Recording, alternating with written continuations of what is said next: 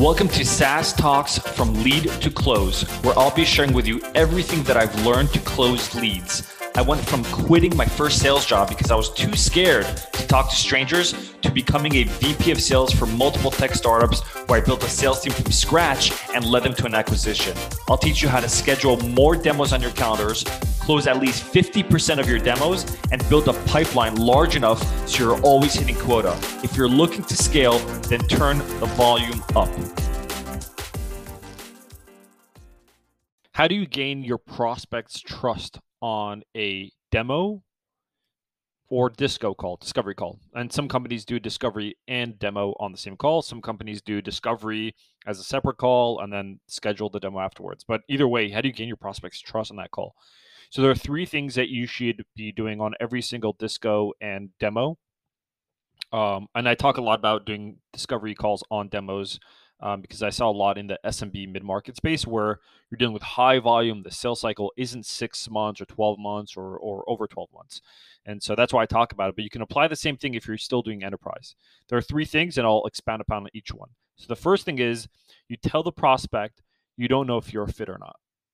You're, you're very transparent. You, you, you explain the prospect that um, you're not you're not necessarily trying to earn their business. You're trying to find out first if it's even a fit. The second thing is not to talk, not to talk crap about the competition.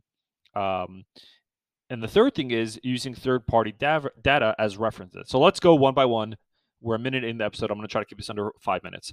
So number one, tell them, tell the prospect that you don't know if you're a fit or not. So when you start your your calls, all your discovery calls, you should tell the prospect like, and you can use this this uh, quote like these words or the script is like, um, hey prospect the, the, the purpose of today's call or, or, the objective of today's call is to find out a little bit more about your your your goals and what you're trying to accomplish and see if we align with those and if we're a fit or not and if we're not a fit that's okay too. Um, side note if you're selling saas then you're either on a monthly or yearly subscription okay? So keep that in mind. Um, so you tell the prospect if, if we're not a fit that's fine too. It's obviously not in in, in our best interest to um, try to over promise and under deliver to you because if we do, you'll just leave us a bad review or you'll cancel your subscription with us within 30 days or less. So when when you say it that way, you're being really really transparent and the prospect can trust you more because you just told them and it's true. It's not in your best interest to sign them up only for them to cancel if they're not a fit, right? So first thing, tell them that you don't know if you're a fit or not.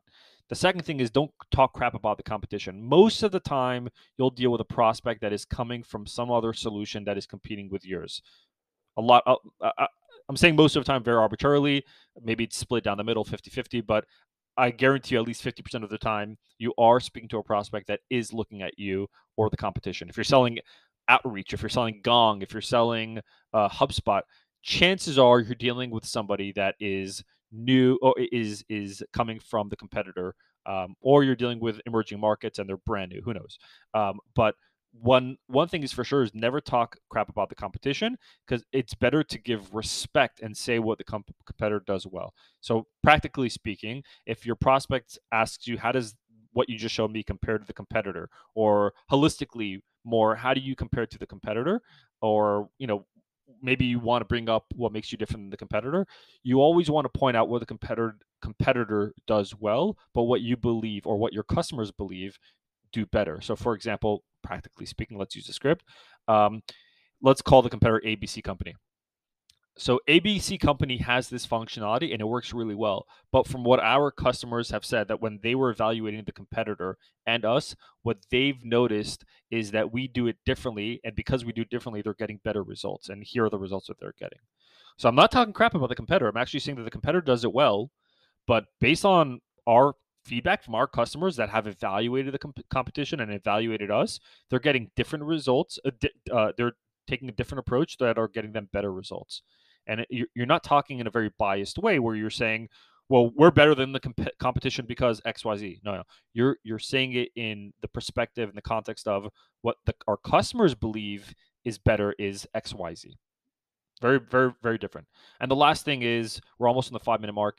Um, use third party data um, which essentially means if you're pitching a, a, particular feature in your software, you're talking about a functionality that accomplishes a goal or a pain point um, for your prospect, if you can back that up, that feature, with some sort of testimonial or case study that has data like behind it, right? Like ROI behind it.